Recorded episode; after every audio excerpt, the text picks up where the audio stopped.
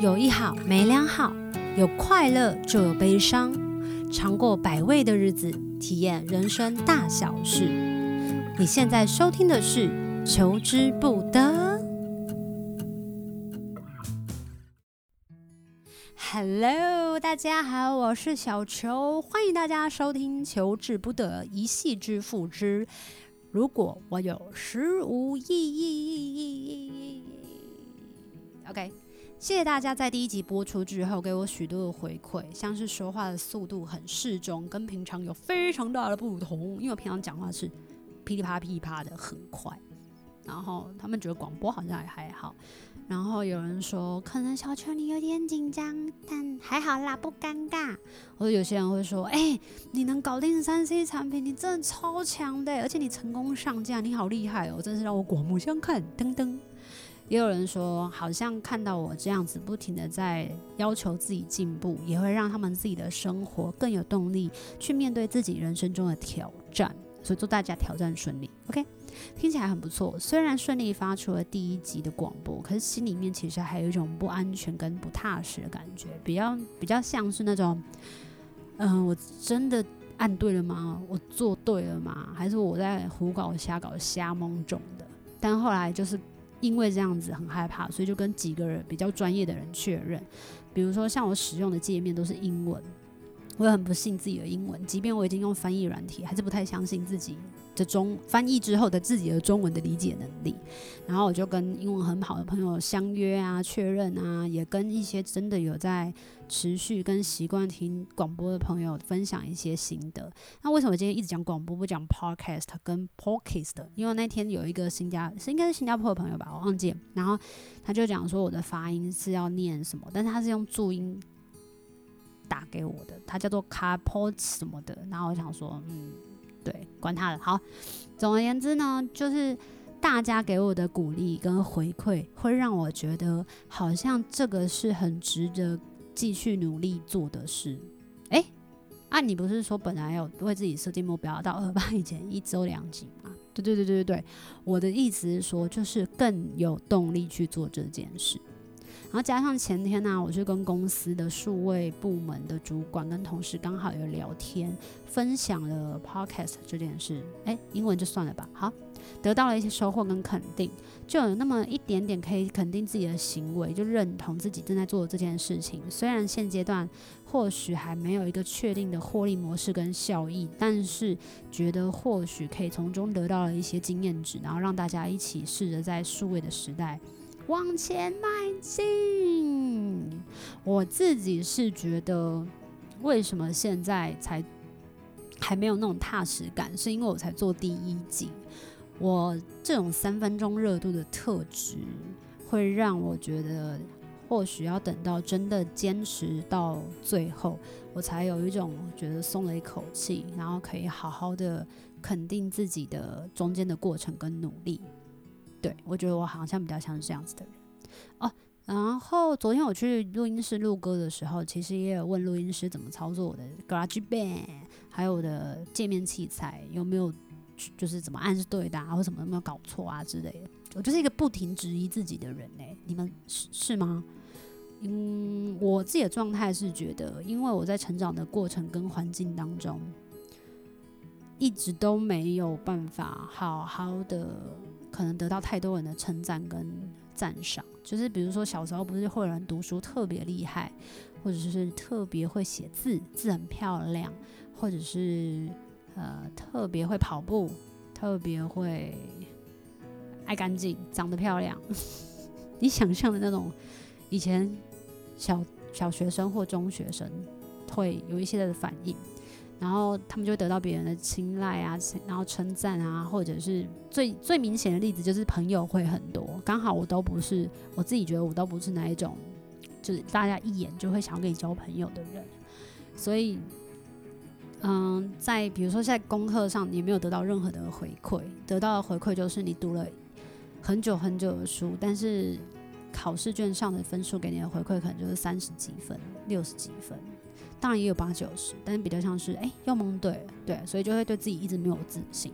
这件事情，嗯，到了长大然后这个行为模式它好像越来越肯确定了之后，你就会发现，只要有人在称赞你，然后呃称赞我，然后或者是认同我的所作所为的时候，我就会想说，嗯，他们会不会只是在安慰我？嗯，是不是他们对我标准特别低？就嗯，可能他们社会化，他们就很友善、很礼貌，所以不太会说出什么太难听的话，或者是。呃，才刚见面嘛，初次见面，谁会跟你讲一些很很严厉的什么什么什么什么什么什么的一些要你怎么样改进或者什么什么什么的想法？反正就是，我都觉得这种想法其实不太好。但是自己的那个模式好像好像也蛮固定的，然后所以我就会很努力的、很努力的在做我真的想要做的事情，然后直到被更多更多我认为呃累积的那个肯定数量到了一个。也到了一个点的时候，我才会说：“哦，我好像真的可以做这件事呢。”吼，比如说像唱歌这件事情，就是就觉得自己唱歌很难听。哎、我现在还是哎、后来我就，但是我就会说：“可是我很喜欢表演哦。”然后我虽然唱歌没有到超级超级好听，但是我发自内心的唱，然后还是有一些人很愿意。就是因为这样子的声音跟这样子的，就是我这个人的特质而喜欢我，我就会觉得是因为其他的状态下加了一些粉，让大家愿意买票来看我的演唱会，然后或者是来支持我，然后来留言跟我分享他们的生活等等等。好了，刚刚讲太多了，但是我其实还要讲，其实不只有人称赞我、肯定我，也有一些人他会告诉我说，哎，你要需要哪里调整一下会更好哦。像是有些人说，哎，True。你的背景音乐是你自己挑的吗？我说对啊，这样。然后说，我觉得那个音乐很不搭呢，跟你说话。我说真的假的？我觉得很搭呀。然后或者是有人说，小秋，我觉得你的那个背景音乐声音太大声，你要调整一点。虽然觉得大声跟小声这件事情非常的主观，但我觉得这一次你听，如果还是觉得太大声，记得一定要跟我回馈哦，因为我真的。很想要调到就是大家觉得很 OK 的状态，然后当然也有一些人他会跟我分享说：“哎，我跟你说，你现在做这广播嘞，你就是在跟风，因为现在很多人都一窝蜂要走进这个状这个什么市场还是什么的，然后或者是如果你没有从中得到获利模式，那你就白做啦，你们自嗨干嘛呢？我先说，我真的没有要跟风。”我认真的就是先暴露自己的缺点，就是第一，我真的很少在听广播，很少在看 YouTuber，很少在做大家比较常在做的事，像打手游，我也没有在打电动，我不知道我在干嘛哎、欸，听起来大家现在流行的事情我都没有在做，我到底在干嘛？嗯，好奇怪。然后除了我不觉得自己在跟风之外，我就只是真的很想要做这件事情，想要知道在这个过程当中我可以得到什么。当然，谁不想赚大钱？我也想要赚大钱，我也想要在做。当我在努力、我付出的时候，我当然也想要得到回馈。但我觉得那应该就是事后会发生的事情，应该吧？如果他们说你一直在做某一件事情，老天爷就会给你回馈啊！我是这样想的，你也是这样想的，对吧？OK。所以啊，当嗯、我在跟我朋友分享说，其实我已经从在制作第一集的时候，我已经有学到很多的东西，然后我就跟他分享，比如说，哎、我终于知道云端硬碟怎么用了。然后说啊，你在公司啊？我说就是我以前在想说，那个云端硬碟不是就是人家给你一个共用的连接。就是连接的那个什么网网网页网站网址，然后我就点进去啊，点进去会下载啊，顶多就是这样。可是我不知道它那个有一个云端硬碟，它叫做与我共用，然后按进去之后会有很多很多人的资料是，呃，很久很久以前就放在那边，然后它没有删掉的话，你也可以一直使用，跟一直看得到。我真的第一次就是。惊恐的刘姥姥进大观园那种，哇哦，What a wonderful world 的感觉。这时候我朋友就翻了我个白眼，他想说 太痴哦。但是其实我真的觉得对我来说是一个很大的学习，包括我觉得我好像开始跟我的电脑慢慢的有点越来越熟了。平常我对他的，呃，我跟他的相处模式就是打开备忘录，打了一堆。资料，但没有办法分类，然后听我的音乐数位平台的软体，就是用 Spotify 跟 KKBox 在那边听歌，用 Line 回大家，然后听 Skype 上课。然后就上脸书、上 Instagram，就是只会使用这些东西，其他的其实我都不太会使用。所以对我来说，当我知道就是我可以发现电脑的新世界的时候，就有点像我去了环游世界的感觉。有一次我跟我朋友在帮他解星盘的时候，然后我顺便问他说：“哎哎哎，我问你一个问题哦。”他说干嘛？我就说。我想要知道，就是你要怎么样去分辨，要如何分类你的资料夹，然后让它一个一个的放在对的地方，然后你不会搞混，你也不会忘记，等到你取用的时候非常的清楚又容易。他就说，你可以分日期啊，你可以分事件啊，或什么的。我说，哦，我以前都用日期啊，可是。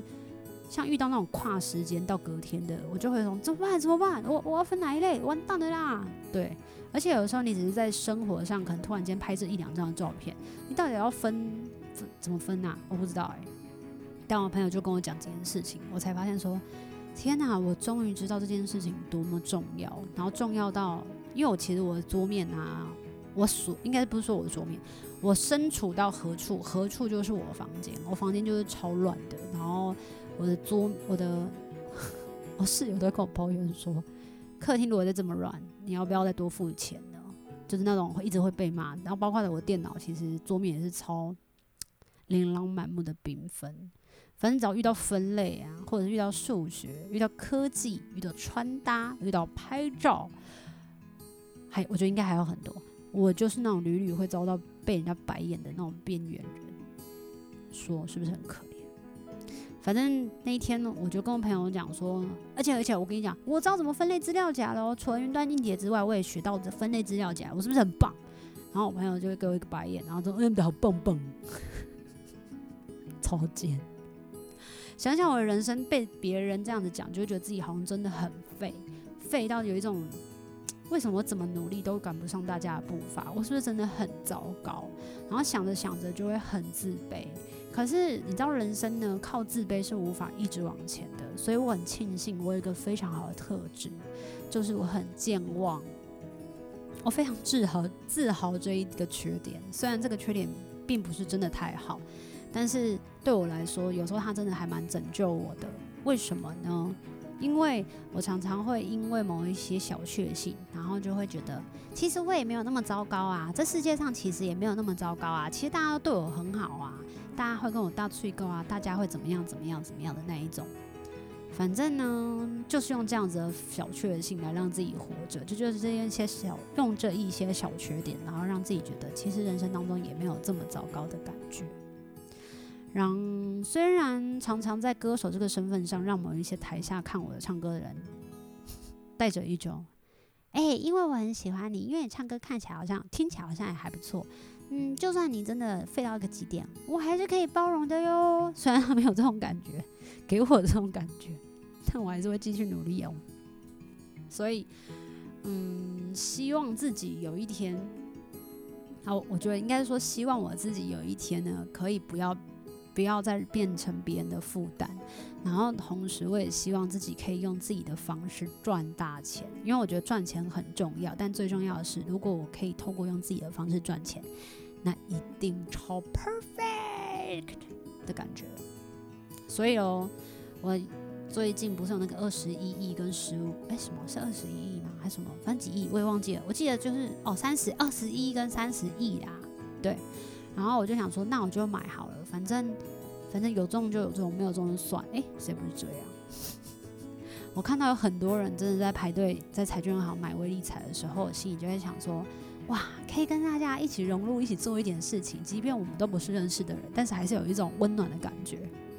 你懂吗？就是你也不是真的特别要中奖，因为你知道自己不会去真的中奖，你就会想说：好啊，那就揣揣看这样。但是在分享我如果中十五亿我要做什么之前，我要先分享我一个很会中中奖的朋友，他有次在上日文课的时候收到海量的公司群组讯息，然后那夸张到就是他有一个同事，嗯、翻拍了还在公司的同事，就是在公司翻拍了写在墙壁上的数字。照片上看来，那个威力彩 A 区中五个数数字，B 区中一个，所以他那个有一个朋友就是中了三奖。为什么要说这件事情呢？因为突然间就是群主那个海量讯息，他就在讲说：天呐，中了就跑，跑路了，干，他可以离职，太神了吧！我干，我跟你讲，刚刚跑出的那个速度什么超快之类，这些脏话都是我朋友写文字档的时候给我的，我得照着念哦，吼，好吗？反正就是说，还有人试着要加入那。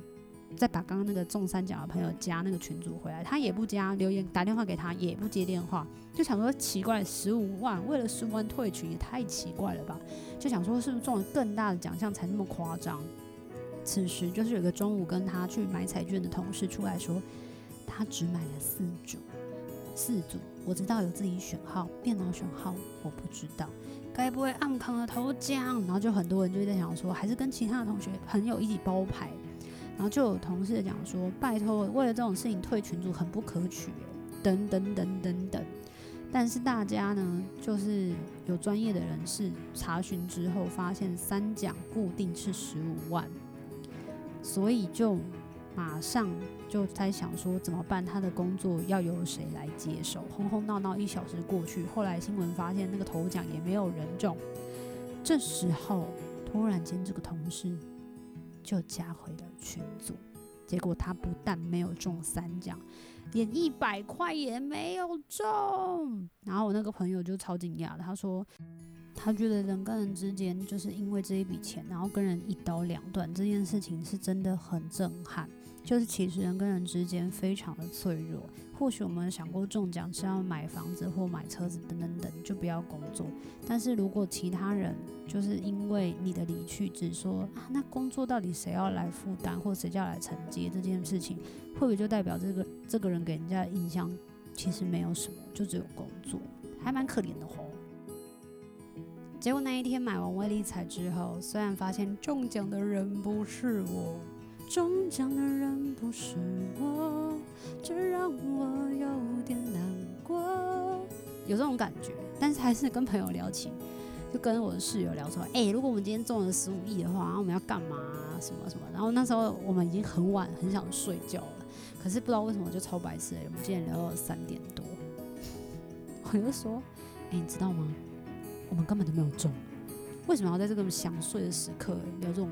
很无聊，就是很很哦很没有必要的话题这样子。然后讲完，我们就说，哎、很有道理。然后我们就说白痴哦，然后我们就说，那我们回去睡觉，这样。那我们就各自关灯回各自的房间睡。结果，结果怎么你知道吗？当我闭上眼睛的时候，我脑袋的画面跟文字就一直在 run 出来，一直在干扰我的睡眠。他们那些干扰的我，就干扰我的东西，竟然是如果我有十五亿，我要干什么？我真的觉得我的人生要人格分裂。早上四点多，我那边累炸，然后我很不能明白我的脑子为什么不能放过我一马，所以我决定第二集就做这件事情。虽然那一天脑袋想的跟现在想要跟大家分享的可能会有一些不同，那就忘记也没奇怪。好，但我先分享我身边两个朋友的例子。他，嗯，我就说，那如果你们赚大钱，你们要怎么样？你们会干嘛什么的？他们讲很简单呢，就是我有一个处女座的朋友，他就说啊，他就说，嗯，可能就是买东西啊，然后看要怎么花啊，然后可能帮家里整修啊，然后等等等，买一个房子啊，开始看房子啊之类，这种非常务实，非常适合他。然后另外一个朋友呢，他天秤座的，他就说，我觉得应该。把钱都放去基金，然后先不花，反正大概一个月会有二三十万的回，就是有点像什么利息嘛，还是什么回馈，我不知道，我没有在研究，我不知道。但是他就讲说，至少二三十万已经够花了吧。然后就是其他的他就已经不知道怎么花，不知道怎么怎要想什么。我就想说，哎，怎么大家对于这种赚钱的联想力？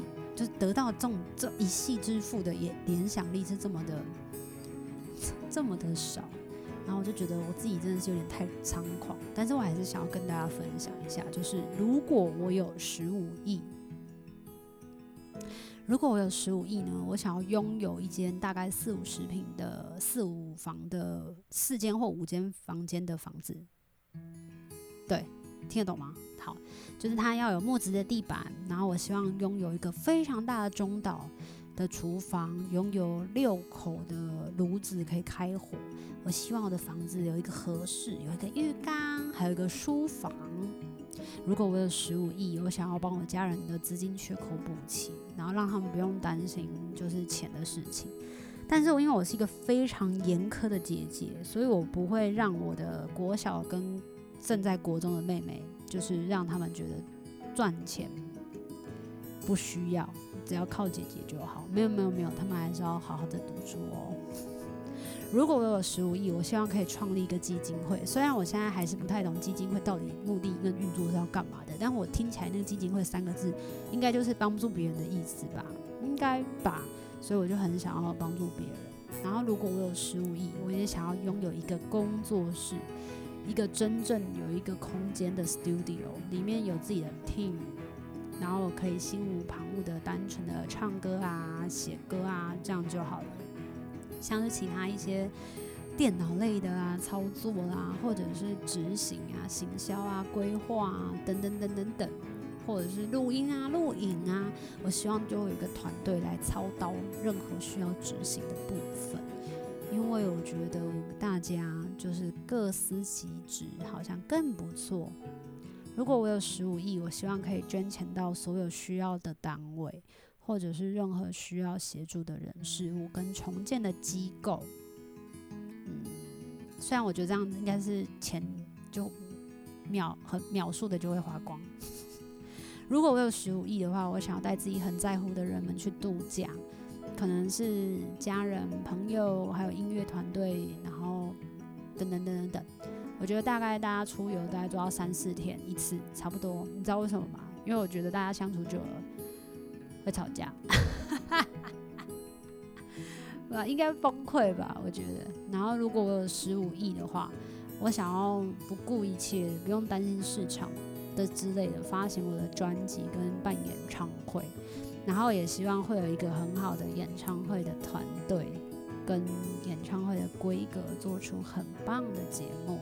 我也希望可以做两个品牌，一个是做庄鹃瑛小球，也就是我自己这个牌子。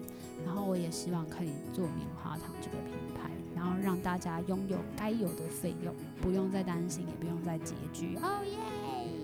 但我没有。如果我有十五亿呢？我想要种树。对，你没有听错，我想要种树。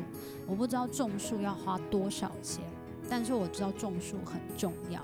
原因真的很肤浅，就是我每次在骑车的时候呢，我等红灯，我就会特别想要去躲在树荫下，等待。就是就是等绿灯在通行，然后这时候我就会想说，以前人夏天有这么热吗？应该没有吧，他们以前树应该比较多吧。我就是觉得现在的树木越来越少了，所以希望可以拿好大拿一笔钱来种树。然后你不觉得种树的那个效益很高吗？这样以后大家的骨灰也可以放在撒在里面当养分。呸呸呸呸呸呸呸呸呸！但真的就觉得种树很重要。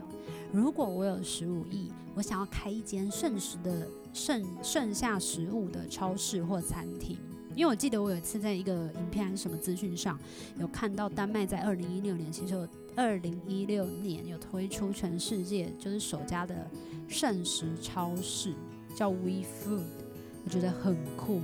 然后它是一家专门卖过期食物的超市，因为在丹麦就是贩卖过期食物是比较嗯是合法的，就是他们也会有一些标示的，很标示的很清楚。然后如果食用没有立即性的危险，就算过期还是可以合法销售。我觉得这件事情很酷。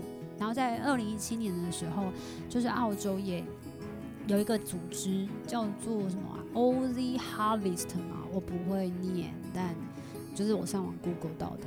然后这家超市呢，它没有任何的标价，就是你可以依照自己依照自己的能力付钱，然后 take what you need, give if you can。